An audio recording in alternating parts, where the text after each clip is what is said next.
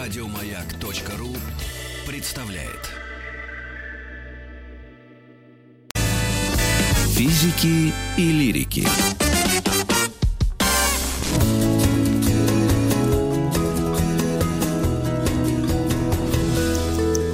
Сто минут по О современном искусстве 100 минут, дорогие друзья. Сейчас поговорим с вами об этом.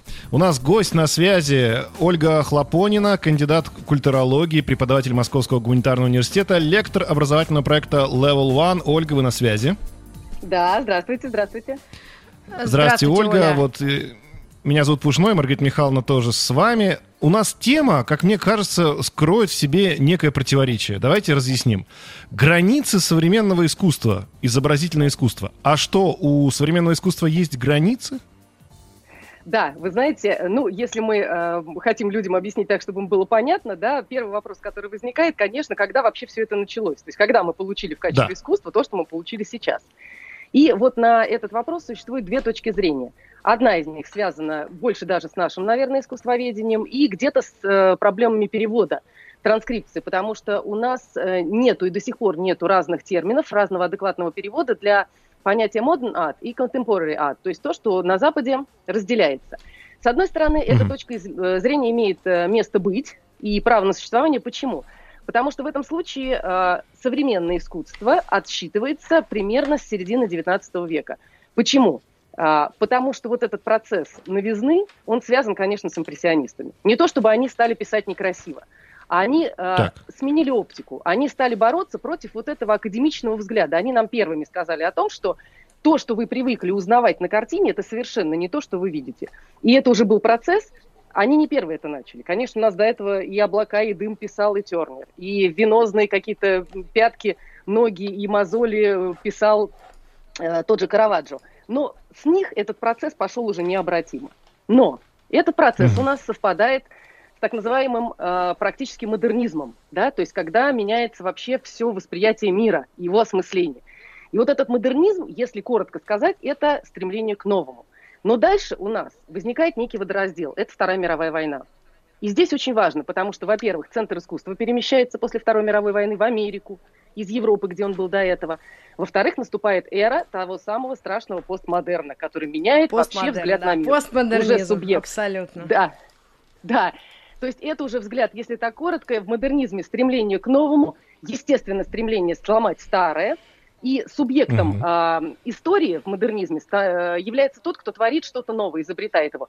Постмодернизм говорит нам о том, что все, ребята, ничего нового уже нету, вы ничего уже не изобретете. Единственное, что вы можете сделать, это взять старое и переосмыслить его. Поэтому это эпоха цитат Так.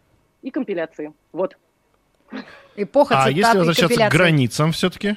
Вот э, Да, если, у нас границы, ничего нового не значит, изобретено, первая, так зачем э, нам точка границы? Соответственно, мы считаем от вот этого самого начала, середины где-то конца 19 века, да, и до сегодняшнего дня. А вторая точка зрения, и сейчас она э, превалирующая, эм, современным искусством называется то, что создано примерно в 60-х, 70-х, э, с, начиная, да, э, 20 века. Да, и, кстати, поводом для нашего цикла э, стала дата дня рождения Энди Уорхола, 6 августа 6 1928 года. Да, поэтому мы и завелись по поводу современного искусства, и в наших каких-то таких, может быть, неискушенных умах э, это, наверное, самый яркий такой и известный всему миру, от Африки до Ямайки, соответственно, Америки и Северного полюса, именно современный художник. Я ошибаюсь, или это действительно символ современного искусства? Нет, конечно, это символ, потому что постмодернизм, он, э, извините, поп-арт, он понятный. Это, собственно, первое направление э, американского и мирового э, постмодерни- мо- постмодернистского искусства, да, современного искусства, потому что в Америке оно началось все-таки с абстрактного экспрессионизма, потом там минималисты присоединились, но если так вот говорить по-простому, что случилось потом? Они все были очень сложные. Вот это им казалось, что они-то вот выражают все это понятно, а потом поп-артисты на них посмотрели и сказали, ребята, вы с кем вообще разговариваете, сколько можно? Вот этот авангард. Вы беседуете между собой. Либо у вас э, вопросы, какая-то полемика с властью, либо ваши сложные этой темы. Ау, где люди? Где люди, с которыми вы разговариваете? Надо язык вырабатывать совершенно другой. И самое простое здесь, как вырабатывать язык, чтобы разговаривать со зрителем, который уже давно сидит в кинотеатрах, который ушел в магазины, в какие-то развлекательные центры, показывать им то, что они узнают. Это самый первый шаг. Вот его сделал поп-арт. Так и, наверное, кроме э, Энди Уорхола есть смысл расширить эти рамки поп-арта, да, если мы уж примем вторую э, сторону, то вот ту точку зрения, которая говорит, что это с середины э, 20 века. Да, конечно. Э, кроме, ну, вы имеете в виду, с чего начался поп-арт? Он начался не с американцев, если вы об этом. Ну, это уж совсем сложно. Давайте, да, да, так, просто, нет, я четко придерживаюсь, э, современное искусство, это вот mm-hmm. Энди Уорхол и туда дальше, в принципе. Ну, вот как и вы сказали, да, две точки зрения на современное искусство. Ну, э, кто-то может и другую, кстати, э, да, точку зрения поддерживать. Вполне возможно. Поэтому, хорошее, хорошее а... современное искусство, оно не терпит единых таких трактовок. То есть нет у нас больше такого, да, что вот кто-то пришел, сказал вот так правильно, и другой точки зрения нет. Нет. Так, угу. так что можно просто расширить ну, границы вы... нашего познания в этом современном да, искусстве, то есть вы именно только что... кроме Энди Уорхола. Вы же только что объявили, что границ нет тогда получается. Нет, границ временных или границ понимания? Границ понимания. Нет, границ понимания, конечно, нет. Это же тот самый постмодернизм. Вот вы так видите. Дело в том, что именно э, в постмодернизме у нас уходит э, понятие автор. Вот раньше текст любой, да, неважно, живописный так. текст или художественный текст, вот э, главная задача была отгадать, что хотел сказать автор, понять его. А сейчас mm-hmm. у нас такого mm-hmm. понимания нету. Вот как понимает читатель, значит, так вот автор может вообще не иметь в виду то, что он туда закладывал. Да. Я, кстати, думала, когда готовилась к этому эфиру, сегодняшнему в частности, я думаю, господи, действительно, смотришь на э, великие классические полотна э, там, от нуля до Ренессанса и вообще какого-то прям 19 века начала, и там, э, да. ну, теоретически, вот я в кавычках, конечно, скажу, все понятно, потому что библейские, в основном классика, библейские сюжеты, и, или каких-то легенд и сказаний, да, но в основном это Библия, и нужно просто знать, кто это Давид, кто Голиаф, кто тигр, кто лев, символ символы, значения, что они значат. И тогда ты кое-как можешь и в Ван Дайке, и в Рембранте, во всех этих дядьках разобраться. Ну, худо-бедно, если интересуешься этим. Но здесь же нет вообще трактовки, правильно? Здесь нету общей какой-то канвы или там вот, вот какого-то одного труда, который все значит, зарисовывают, правильно? Поэтому... Совершенно вот, верно. Вот... Единой трактовки однозначно совершенно нету. Это всегда индивидуальное восприятие. Более того, ну, даже смотрите, если мы, э, вот чтобы было просто понятнее, а, схематически просто давайте э, с вами представим себе направление искусства. То есть у нас где-то до 19 века, вот как раз до той самой середины, ближе к концу, у нас идут, ну, все-таки более-менее линейные направления. Ну, вот они как-то друг за другом, они бывают параллельно, но их какое-то ограниченное, конечное количество, которое можно понять. Потом у нас начинается веер да, примерно до второй, вот как раз до середины 20 века, такой веер в разные стороны, вот весь этот авангард, тут эти, тут те. Как-то они еще между собой общаются, но все-таки это вот уже такое вот векторное направление, разнонаправленное. А вот со второй половины 20 века у нас просто начинается то, что Делес обозвал, можно сказать, ризомой. Да? То есть вот такая структура, у которой вообще нет ни начала, ни конца, ни верха, ни низа, ничего. Она может укореняться любым местом. Это такой вот клубок спутанный. Поэтому его очень трудно, его невозможно современное искусство разделить вот на какие-то, да, то есть можно какую-то себе придумать сквозную линию, но она совершенно не является единственной. Ну давайте я выступлю ну, гневным нашим слушателям. Да, да я да, просто да. выступлю гневно наш слушателям. Я, конечно, таковым не являюсь, но просто наверняка есть такие мысли у нас а, среди слушателей, и, может быть, даже я угадаю. Ну, тогда, тогда, я говорю, вот я сейчас возьму, не знаю, лопатой у себя тут в огороде чего-нибудь, брошу это вот лопатой, значит, на, на холст и пойду продавать. А те, кто будут говорить, что это какая-то ерунда, а не искусство, я им буду говорить, что ничего не понимают, не разбираются они в современном искусстве. Ольга? Э, да, вы хотите, вы хотите границу провести, где тут искусство, где нет, правильно? Ну, конечно. Конечно. Так, да. Ну, ну, как вы сказали, ее нет. Вот я вам сейчас описал вариант, когда ее нет совсем. Смотрите, она есть. Рассказываю. Значит, во-первых, да, что самое интересное, вот все то, что вы упомянули, и лопаты, и вот это самое, что вы на этой лопате можете отнести, уже в истории искусства было, потому что лопату нам принес Марсель Дюшан еще в начале века, а уже ближе так. к нам Манзони упаковал в баночки вот это самое и тоже продал. Угу. Значит, в чем разница? Если у вас за вот этим вот тем, что на лопате, или неважно, вот Энди Уорхол к нашему разговору, он э, с другой стороны на холст жидкость, так сказать, вот соответствующую выливал, да, и смотрел, как это будет меняться. Значит, если за этим стоит какой-то образ, какая-то идея, которую вы в таком виде метафорически упаковали вот в это самое, да, вот в лопату или неважно что, в табуретку, велосипедное колесо, значит, это искусство по нынешним меркам. Если это просто так, вы на хайпе, вот он кинул, и я пойду кину, тогда это не искусство. То есть искусство — это высказывание. Я должен что-то искусство... этим сказать. Да, у вас искусство – это нечто а, выраженное, ну, будем, поскольку у нас здесь изобразительное искусство, да, а, говорить выраженное да. в художественной форме. Самое интересное, что оно может быть и не выражено в художественной форме, оно может быть вообще в материальной форме не выражено. Но это некая идея, которую художник уже выражает так, как он считает нужным, как он вот он придумает. Совершенно Я напомню нашим это кисточкой или резать резцом. Ну, да, давай, напомню, попробуй. Маргарита Михайловна. Да, что у нас ну, в хорошо, гостях Ольга вопрос, кандидат куль- культурологии. И мы обсуждаем а, современное искусство. И про Level One я хотела сейчас сказать, чтобы наши люди писали свои вопросы к нам на э, э, WhatsApp или портал и задавали их. Но подробности тогда чуть позже. Да, накипело, я чувствую. Начну как Анфиса Чехова. У одной моей подруги, реальная подруга существует у меня, у нее сын решил заниматься художественным искусством. Ну, то есть решил, решил научиться рисовать. И вот к нему приходит преподаватель, и они начинают рисовать технику рисования круга проходят. Вот нужен круг он нарисовать правильный. У uh-huh. ребенка не получается, ребенок плачет, мама, естественно, выгоняет этого учителя, говорит, что вы ничего не понимаете в живописи, приглашает другого. Другой тоже говорит, что у ребенка плохо поставлена техника, он не умеет рисовать круг, и тоже выгоняет этого учителя. Наконец приходит третий учитель, который видит, что ребенок нарисовал, конечно же, не круг, а не пойми что, но он говорит, о, ты нарисовал прекрасный круг, вот у тебя вот такой круг, вот ты так видишь. И учитель, естественно, заработал денег. Вы, вы скажите, вот вообще это... Э, здесь, в принципе, ну как я задам вопрос хорошо, как Остап Бендер, художник художнику задам. Рисовать вообще надо уметь или нет? Вы знаете, сейчас уже нет.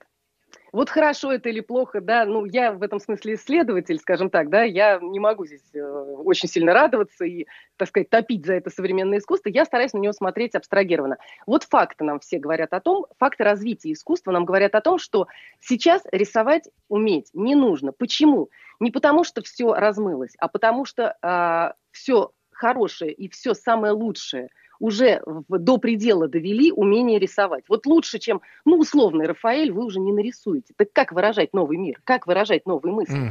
Появляются новые способы выражения, да, вот новые способы художественного этого осмысления.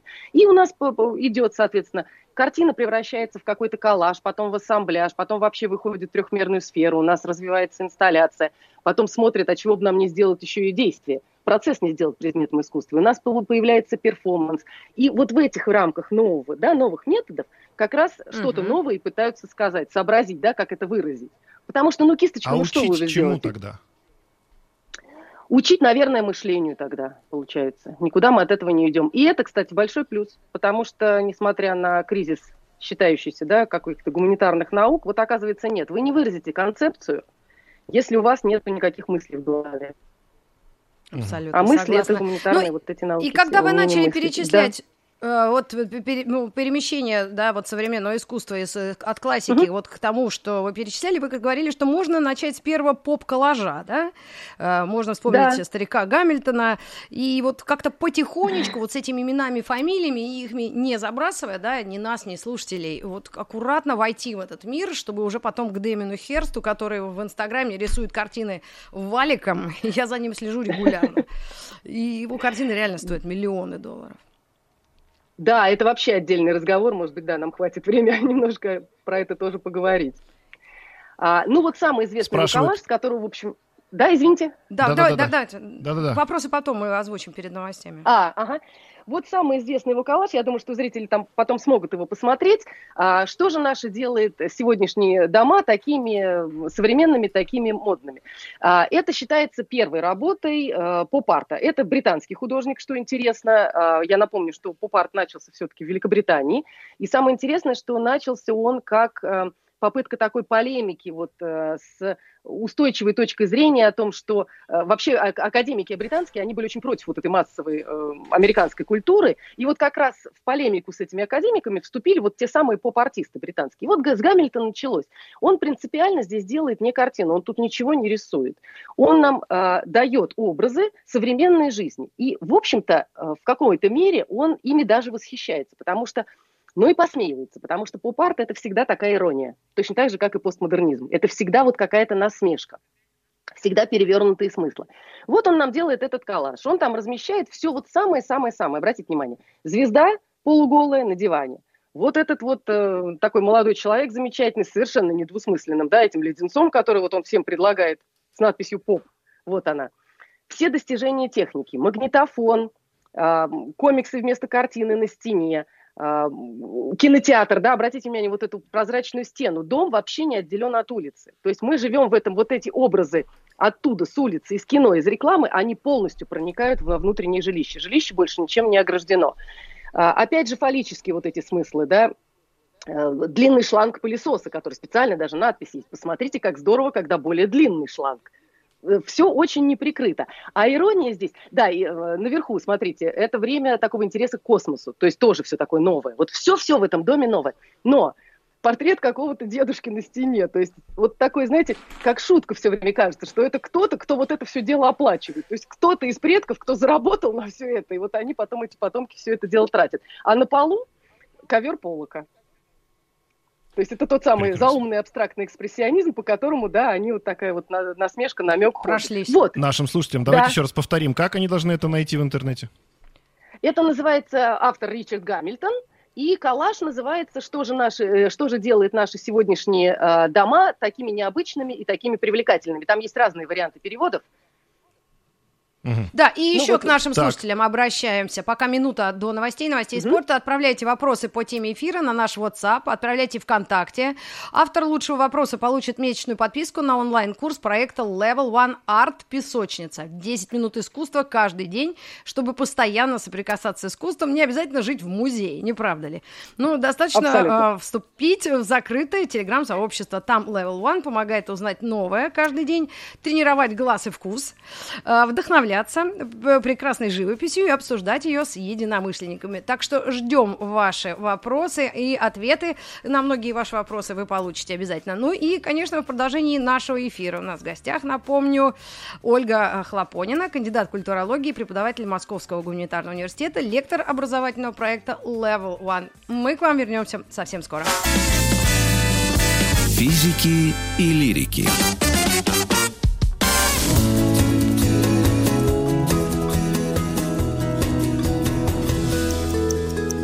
Минут по... О современном по искусстве современном. Ольга Холопонина у нас да. в гостях, да. Граница да, современного да, искусства, изобразительное искусство. Сегодняшняя тема у нас. Продолжаем. Да, вы начали с коллажа Гамильтона и идем дальше. Идем дальше. А, дальше э, поп-искусство, поп-арт начинает распространяться. Конечно, уже параллельно в Америке тоже пытались художники использовали вполне а, в своих работах какие-то элементы массовой культуры. А, и вот а, в 1962 году происходит, проходит такая крупная очень выставка, там уже был и Уорхол со своими Монро, и комиксы маслом Лихтенштейна, вот все, кого мы знаем, да, и Ольденбург, и Вессельман – и сначала им долго не могли придумать даже название. Их на всякий лад тасовали как э, с реалистами. Вот почему-то хотелось э, что-то такое новые реалисты, еще какие-то реалисты, искусство факта, живопись обычного предмета, как их только не называли. Хотя сам термин Элуэ, он был придуман гораздо раньше. Но в конце концов вот он и остался, вот этот вот э, термин поп-арт сложился. Ну а Америка начала распространять его и развивать именно как уже свое такое второе крупное американское знаковое поворотное направление. И кого Ольга, мы первым вопрос. делом вспоминаем? Энди Уорхола. И дальше нужно. Ну, то есть мы должны перечислить нашим слушателям, чтобы начать потихонечку входить в мир э, поп-арта. Основные а, имена. Да, вот, да, конечно. Вот основные имена американцев. Э, пожалуйста. Э, Том Вессельман, Класс Альденбург, Рой Лихтенштейн, ну и Уорхол, наверное, да, для начала чтобы совсем не запутаться. А чтобы было интересно, вот могу упомянуть, например, тоже относится к поп-артистам, и почему он не стареет, и к их творчеству. Вот всем известный нам логотип «Я люблю Нью-Йорк» с сердечком. Угу. Мы его Ой, он знаем. недавно да, ушел из жизни. Тоже... Он старенький да, дедуля, он дизайнер. Июне. Он, вот как раз в, в этом июне он умер. К сожалению, Милтон Глейзер. Да. Этот логотип придумал он. И этот э, логотип, в свою очередь, обращается к другому, эм, так сказать, логотипу, да, и образу художника тоже, в общем, поп-артиста Роберта Индианы, который сделал всем нам тоже известный э, такую скульптуру Love, да, она была сделана против э, войны во Вьетнаме, красные буквы mm-hmm. такие, все тоже себе представляете.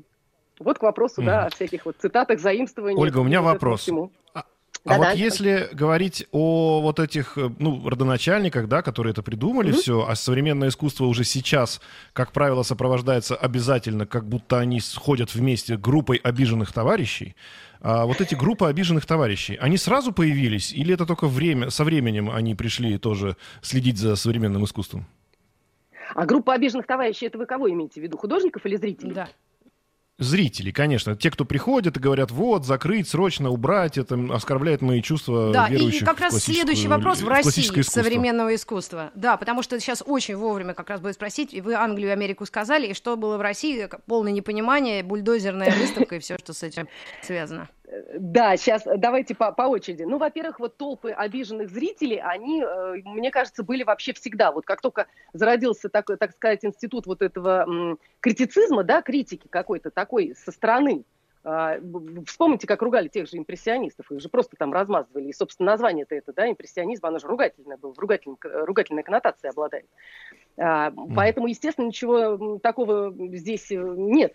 Ругались, да, и ругаются. И будут ругаться. есть кто-то, кто и, и будут ругаться. Если было. есть какая-то идея, она всегда будет неоднозначной. В том числе а, художники и современные особенно против этого и выступают, что нет уже вот этой, опять же мы возвращаемся, да, нету единой истины, которая всех устроит. Вот вы видите так, а я вижу так. Особенно это касается каких-то, ну, скажем, а, минималистичных, может быть, даже, или современных таких, э, не похожих, да, вот э, как Маргарита Михайловна правильно заметила, не апеллирующих всем известному сюжету, либо античного мифа, либо библейскому. А, мы говорим о каких-то проблемах сейчас, и отношение к этим проблемам у всех разное, у всех разные воспоминания детства, разные ассоциации, разные эмоции. Здесь не может быть единой трактовки. И вот, собственно, трактовка, как у нас в Советском Союзе, мы была достаточно закрытая страна для этого. Все-таки какие-то веяния попадали к нам, да, да и, и у нас попадали. были талантливейшие люди. Одного Зверева, если вспомнить, это, наверное, наш яркий представитель современного искусства, классик яркий, или, конечно. или как здесь разбираться? Нет, конечно, яркий. Ну, вы, вы знаете, я все-таки сторонница такого подхода, что художник либо хороший, либо плохой. Конечно, он очень хороший Другое дело, что, ну, конечно, ну, потому что очень трудно вообще с тех пор, как искусство вот эти эти институции все рухнули. Рухнули почему? У нас не стало критериев. У нас раньше была Академия художеств, условно, а, которая нам давала критерии. Вот это искусство хорошее, вообще это искусство, а вот это не искусство. А потом этот критерий сломался. Сейчас у нас его практически нет. Как нам определять, ну, что ар... искусство, что не искусство? Ольга, вот, только хороший а хороший художник, это значит продаваемый? Нет, нет. Не нет. всегда. Даже в Советском Союзе нет. никто никому вот... ничего не продавал. Вот подожди, Саня, не, не сбивай. А да. Вот Советский Союз и как раз вот трактовка, дойдем. трактовка современного искусства в Советском Союзе в то время, когда оно утвердилось на всех континентах. А, да, вот а, как мне кажется, а, да, это мое мнение. А, современное искусство, именно наше отечественное, его сложно очень рассматривать вместе с западным искусством. Почему? Потому что западное искусство, оно все-таки действовало в полемике, ну, скажем так, с самим собой. То есть оно все время, то оно, то авангард, авангард и модернизм спорили со, всем, со всей предыдущей традицией. Потом э, то, что началось позже, начало спорить с тем же самым авангардом. То есть как-то они все время между собой. Что касается нашего искусства, то после того, как мы получили соцреализм, это да. отдельная, да, совершенно история, то после этого все искусство, которое у нас было, и андеграундное, оно в, том или, в той или иной мере все равно все время было в полемике с властью. Вот не с искусством, а с властью. И поэтому его нужно рассматривать как раз отдельно. И тогда, да, конечно, у нас где-то, ну, э, в середине 60-х это и Борис Турецкий, там, Михаил Рогинский, Михаил Чернышов, потом э, к 70-м такие, да, вот кто с юмором, я имею в виду, относился, кто взял что-то mm-hmm. от поп-арта такого, и вот в, в этом, в, в рамках соц уже арта, то есть э, Кабаков? такой нашей отечественной, ну, может быть, вариация. Ее нельзя назвать вариацией поп-арта. Она, скажем так, имеет, может быть, какие-то одни э, основы, какие-то корни, но у них есть очень много разного тоже. Вот. И потом, конечно, это был Александр Косолапов, э, кто еще? Ну, Леонид Соков, естественно, Ростислав Лебедев. Их много. Игорь Шелковский, Дмитрий Пригов, ага. безусловно. Вот, то а есть вот у нас, но, но все равно это все Я время было помню. все в рамках вот этой борьбы Илья с Ильич. государством, с тоталитаризмом, со всем этим самым. Кабаков, все то же самое. Поэтому его надо прям вот отдельно-отдельно рассматривать. Мы отдельно-отдельно обязательно точно. с ним поговорим. Да, и теперь возвращаемся к вопросу вот о современном художнике, хороший, плохой, и вот, собственно, то, что Александр Борисович э, хотел спросить. А, Александр Борисович интересовался вопросом дороговизны. А, да, насколько Ну, потому что у нас здесь, это, честно говоря, вечный вопрос. Э, хороший художник – это тот художник, который в том числе и продается или нет? А, сложно сказать, потому что хороший художник все-таки, если мы берем то, на чем мы с вами остановились, тот, кто дает нам какой-то образ, какую-то идею и мысль за своим произведением, неважно, каким образом сделаны, то тогда мы э, из вот этой продажи, мы из нее, по идее, уходим. Но, смотрите, кто раньше это определял, хороший или плохой? У нас была инсти... был институт музея. Ну вот раньше мы хотели с вами, да, например, у нас появились там деньги, желания, досуг, неважно. Мы хотим ознакомиться с искусством. Куда мы идем? Мы знаем, куда идти точно. Мы идем в музей. Потому что там для нас уже отобрали. У нас уже есть да. что-то, что переходит в категорию, ну, скажем так, вневременного, и туда уже до бесконечности, до бесценности и так далее. И вот когда этот критерий сломался, потому что музеи, вот эти все институции, они попросту не успевали за развитием общества, искусства. Вы просто представьте себе, насколько быстро стало все происходить. Вот представьте себе, сколько до этого люди веков жили, не меняя практически своего образа жизни, а потом в 19 веке что началось? Железные дороги, не успели к ним привыкнуть самолеты, фото, видео, сейчас уже не прошло 100 лет, а у нас уже компьютеры. Это просто в голове не укладывается. Так вот, конечно, все эти институции тяжеловесные, они просто за этим не успевали. И в какой-то момент подсуетились, естественно, дилеры, потому что появились дилеры не только, которые связывали между собой, а как, ну, скажем, Амбруаз Валар, там, да, вот, вот, вот такого рода. А, естественно, еще в конце 19-го появился Дьювин, а, который связал между собой первым, быстро сообразил, что в Америке много пустых особняков и совсем нет искусства, практически такого, да, а в Европе искусство переизбыток, так вот их надо свести с собой, между собой. Все, и у нас вот с этого момента медленно-медленно, но искусство начинает переходить в сферу бизнеса, бизнеса. И после этого вот нету критериев.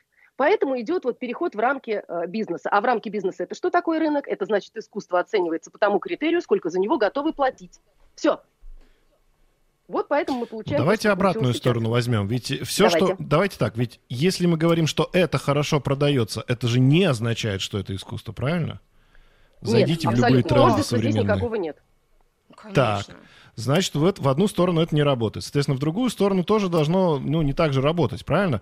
Когда нам просто, мы об этом спорим, нам все время приводят пример Александра Сергеевича, который «Болдинскую осень» написал, чтобы выж, выжить. А кто-то говорит, что он со скуки это сделал. Ну, давай о деньгах, в, ну, в самый последний момент. Ну, у нас же столько еще не охвачено направлений современного искусства, которые давай, можно давай. перечислить, назвать, и потом с ними познакомиться. И это только первая наша программа нашего цикла. Да, Маргарита Михайловна, ну, ответьте, давай, да, давай. потому что если, смотрите, если мы сейчас разберем потихонечку хотя бы пару работ вот того же поп-арта, а, мне кажется, вы увидите, что а, это не такая уж глупость. И вот этот вопрос, да, что неужели вот эта вся ерунда, это искусство только потому, что это продается? Нет, это не такая уж ерунда. И поп-арт самое интересное, что как бы он ни старался быть именно таким вот попсовым, бросовым, никуда не углубляться, это на самом деле самое настоящее элитарное искусство, потому что оно ставит очень серьезные вопросы, просто оно их прячет. Ну и, конечно, Хорошо. направления современного искусства, мы их касались. Это видеоарт, да, это архитектура, дизайн, а, инсталляции. То есть там не хватит даже вот оставшегося во времени перечислить. Но мы вот ну, сейчас это, да, на это изобразительном искусстве хотим. Да, то, что, что касается направлений, то, э, конечно, они просто друг друга, но если хоть попытаться какую-то линию, да, сквозную сделать, то вот да, у нас давайте. А, после Америки, да, очень-очень коротко пройдемся. После Америки у нас, э, после Второй мировой войны, центр перемещается в США. Почему? Потому что иммиграция, потому что Америка меньше пострадала все-таки, быстрее вышла из последствий Второй мировой войны. И э, туда уехали художники еще до нее, и там э, на, в общем-то, не то чтобы пустом месте, но Америка была готова к тому, чтобы что-то новое сделать. В общем, так или иначе, там зарождается их первое свое э, направление, э, это абстрактный экспрессионизм. Потом из него потихонечку э, ну, в полемике с ним скорее, минимализм появляется. Минимализм уже дает ростки у нас э, ленд-арту, да, потому что мы упрощаем форму как говорили минималисты, ничего это не значит. Вот то, что вы видите, является то, чем, э, то что вы видите. Все, ничего больше здесь. А если мы увеличим, а если мы поменяем цвет на свет, и вот эти эксперименты в этих областях начинаются. Потом мы увеличиваем скульптуру до размеров архитектуры, выносим ее на улицу, и вот у нас пошел развиваться ленд-арт. Правильно? Да. В полемике со всем этим сложным, а минимализм еще очень хорошо, естественно, уходит в дизайн, потому что он востребован до сих пор. Очень такой прикладной. В полемике вот э, с этим, о чем мы уже коротко сказали, поп-артисты говорят, нет, давайте все-таки говорить на языке понятным людям, потому что массовая культура, ее основная сила – это коммуникация, она понятна всем. Так вот давайте на этом языке и искусство тоже делать. Потому что это ваше все высокое искусство, к чему оно привело в 20 веке, чему люди научились. Вы нам рассказывали, что это какие-то высокие ценности. И что это было? Это была Первая мировая война страшная, еще более страшная Вторая. Поэтому нет, давайте-ка говорить на обычном языке и о обычных предметах, об обычных. Потом э, усталость от этого тоже какая-то. Параллельно возникает неоэкспрессионизм. То есть вот Баския, с которым дружил э, Уорхол, да, да вот эти да, вот да, школа плохих художников, так называемых, у них там был один хороший Георг Вазелец, и то потому, что учился в советском блоке после Второй мировой войны вот такая школа плохих художников. То есть я хочу выразить, вот должна быть эта жизнь. У них совершенно шикарная фотография есть, и работа э, Баски, э, автопортрет двойной вместе с Ворхолом, они, конечно, смотрелись просто чудно вместе. Вот этот и это абсолютный художник-самоучка. Э, мы да. привычнее Баски, ее назвали, и был фильм такой очень интересный. Он даже назывался, э, увлекался стрит-артом, да, и это, наверное, мог быть основоположником как раз граффити дизайна, вот этого нет, уличной нет, вы знаете, э, основоположником граффити его назвать ни в коем случае нельзя. Дело в том, что граффити это да? вообще такая субкультура. Да, потому что то, что написал граффитчик, а, понятно, mm-hmm. по большому счету, только другому граффитчику. Вот только другому мастеру. Это такая субкультурная идея пометить территорию, да, э, то есть поговорить вот как-то... Ольга, мы сейчас пометим территорию рекламой и вернемся к вам.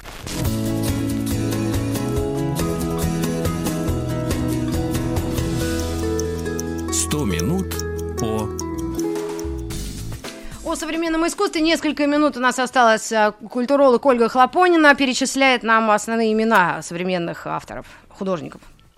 Да, буквально быстро пробегаемся дальше. Мы закончили на Баские, а, на его, на том, что он не граффити все-таки, потому что он как раз начинал с текстов, а потом он, увидев, познакомившись с Уорхолом, их знакомство состоялось, он нарисовал вот эту картину, и получилось так, что стало востребовано вот эта э, витальность, да, э, чернокожая жизнеспособность, которую он смог выплеснуть на холст, и которая особенно оттенал, оттенялась вот этой бледностью и болезненностью самого Ворхола, это все вместе смотрелось просто шикарно.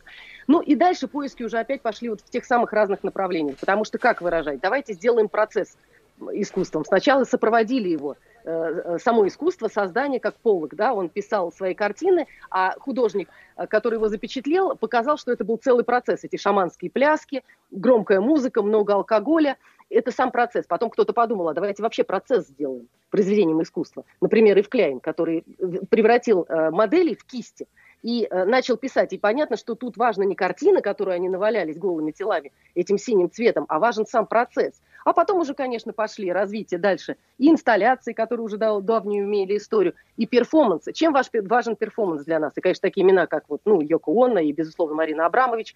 А, тем, что если мы можем условно, грубо остальное искусство определить как некое окно, например, или как какое-то цветное, замусоренное, замутненное, но неважно, стекло, то есть нам художник предлагает свой взгляд на мир – то перформанс очень часто, и в этом заслуга Марины Абрамович, она нам предлагает зеркало потому что она нам показывает, она предлагает нам посмотреть на себя. И поэтому вот ее перформанс, например, э, «Ритм ноль» очень важен, потому что она, я напомню, там сидит с несколькими предметами. Э, там есть и опасные, и приятные, и фрукты, и цветы, и какие-то буа перьевые, ножи и пистолет. И с помощью этих предметов с художником любой зритель может сделать все, что угодно. И вот что в зрителях проснулось, это просто что-то с чем-то. То есть это зеркало того, чего человек себе сам не подозревает. И она ставит вопрос. И это все-таки просто перформанс. А что же с вами будет, если это будет еще идеологически подкреплено, разрешено и обосновано? Вот. Это вопросы современного искусства. Угу. Ну и потом, конечно, у нас неопоп-арт, так называемое очень корявое название – Просто для него нет нового. К нему относятся, ну, все подряд. Э, очень многих туда можно запихать, потому что все это широким названием называется концептуализм. То есть то, о чем мы с вами говорили. Если есть идея, значит, это произведение искусства. А как уж вы ее выражаете? И тогда мы получаем Кунса, Херста, Мураками. Но тот же Кунс с его э, безумными кроликами за 90 миллионов, он не так уж безумен. Потому что вот если мы с вами представим э, коротко такой диалог, да, поскольку художник обращается к миру, мы вполне можем себе это позволить. Вот что он нам говорит этим своим кроликом? А может быть, он нам говорит следующее. Хорошо, вы говорите, что искусство должно быть только великим, э, красивым, прекрасным, традиционным. Давайте возьмем произведение искусства, которое величайшее для всех времен и народов, все его признают, все знают. Джаконду. Леонардо да Винчи. И что вы с ней сделали, с вашим так. предметом искусства, произведением? Вы Попсу. ее печатаете на конфетах, на футболках, чуть ли не на туалетной бумаге, везде. Кто знает, что такое? Кто ее, ее даже не, не, не идут люди смотреть в музей, потому что, во-первых, уже ну, это не как надо Моцарт. настолько. Александр Борисович, Моцарт, да, да, везде. Да. Мы называли да. это моцартовщина, то, что творится в Вене. Вот. И вот представьте себе, он нам об этом говорит. Вот что вы сделали со своим произведением искусства. К нему не подойдешь, и не надо подходить. Оно уже всем примелькалось настолько, что этот маленький портретик, который там висит, еще и не произведет впечатления никакого. Так давайте Все селфи делают на, на его фоне. Делаю нечто новое. А если я возьму какую-нибудь бросовую вещь, какую-нибудь фигню, абсолютно такую утилитарную, ну вот надувную игрушку, скажем, да, и сделаю ее из дорогих mm-hmm. материалов, из хороших. Я потрачу на это дорогую сталь высокоуглеродистую, я потрачу на это долгие часы ручной полировки, труда. Так что же, это тогда будет сейчас произведением искусства? Посмотрите. И что он делает дальше? Во-первых, там отдельно есть, да, оно втягивает вас в себя в это произведение искусства. Вы подходите, и вы оказываетесь автоматом внутри, потому что этот кролик, он блестящий, он огромный, и вы смотрите, а вы уже там. И плюс он немножко пугает, потому что это какие-то такие ожившие игрушки, что-то такое страшное, хтоническое в голове. И что он делает? Он делает выставку в Версале. Сначала, конечно, общественность дико возмущается, говорит, да вы что, сдурели в классическом искусстве, вот это вот вообще. А потом, mm. когда туда приходишь и видишь, что на самом деле, ведь версаль это тоже, по большому счету, это богатство ради богатства. Это такая роскошь ради роскоши. И удивительным образом и Кунс, и Мураками там смотрятся очень органично. Вот, понимаете? То есть это не такие пустышки, как кажется. Ох, но в этом действительно нужно начать пытаться разбираться. Да, нужно начать пытаться... Как это сделать? Да, давайте к сути, потому что это все... Растекаться мыслью по древу можно долго. Конечно, сложно. Во-первых, обозначим, почему сложно. Маргарита Михайловна сказала уже, сюжет был понятен, теперь нет. Умение. Раньше нам, во-первых, было понятно, кто тут художник, потому что надо было учиться, а теперь мы этого не понимаем. Мультикультурность. Раньше все-таки произведение искусства предназначалось для тех, кто говорил, ну, более-менее хотя бы на одном языке. То есть как-то друг друга понимали. Мы все знали эти сюжеты, опять же. Угу. Постоянные качели. У нас нету золотой середины, нет той самой гармонии, на которой мы выросли в последствиях вот этой греческой античной цивилизации. У нас сейчас все время крайности.